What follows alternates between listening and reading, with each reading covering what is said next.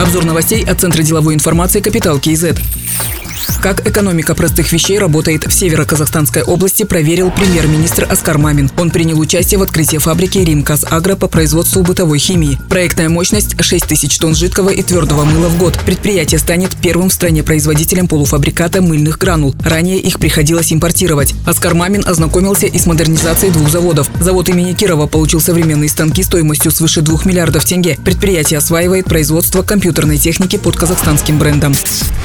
После переезда Национального банка в столицу Алматы останется центром финансовых ресурсов, сказал глава Нацбанка Ерболат Досаев. С 2020 года начнет работать агентство по регулированию и развитию финансового рынка, которое расположится в Алматы. В городе остаются Центр межбанковских расчетов, Фонд гарантирования депозитов, фондовая биржа, Центральный депозитарий ценных бумаг, Государственное кредитное бюро и практически все финансовые организации и их головные офисы. Жусанбанк также решил перевести центральный офис в Алматы. А в октябре Международный валютный фонд объявил о размещении в мегаполисе Центра технической помощи для стран Центральной Азии, Кавказа и Монголии. В 2025 году в Алматы будет создан орган по регулированию общего финансового рынка стран Евразийского экономического союза. В Казахстане запустили пилотный проект по раннему выявлению фирм-однодневок. Он предусматривает ограничение услуг по выписке электронных счетов фактур для рисковых компаний. Главная задача – выявление схем уклонения от налогов. Например, одна из компаний, у которой нет активов и контракта на недропользование, за неделю выписала электронные счета фактуры на продажу щебня и проведение строительно-монтажных работ на 1 миллиард 700 миллионов тенге в адрес двух фирм. Покупатели отнесли эти суммы в зачет и тем самым оптимизировали НДС. Эта сделка может быть признана недействительной.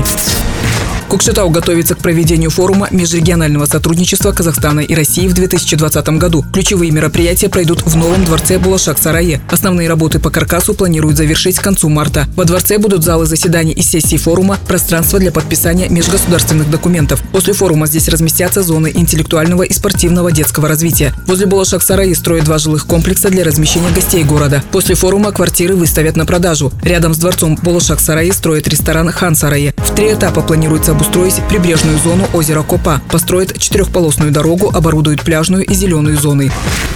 В Нур-Султане устанавливает электростанции для подогрева двигателей автомобилей зимой. Реализует проект Акимат столицы и Азиатский банк развития. Аким Алтай Кульгинов отметил, что этот проект благоприятно скажется на окружающей среде и облегчит жизнь автолюбителей. Технология предпускового электроподогрева двигателя позволит сократить потребление топлива и снизить выбросы углерода. Подобные установки будут в каждом районе, сказал Аким. Эта финская технология состоит из двух частей. Первая – это сама электростанция, вторая часть – это оборудование, которое устанавливается в автомобиле для подключения к электроколонке. Другие новости об экономике, финансах и бизнес-истории казахстанцев читайте на Capital Kz.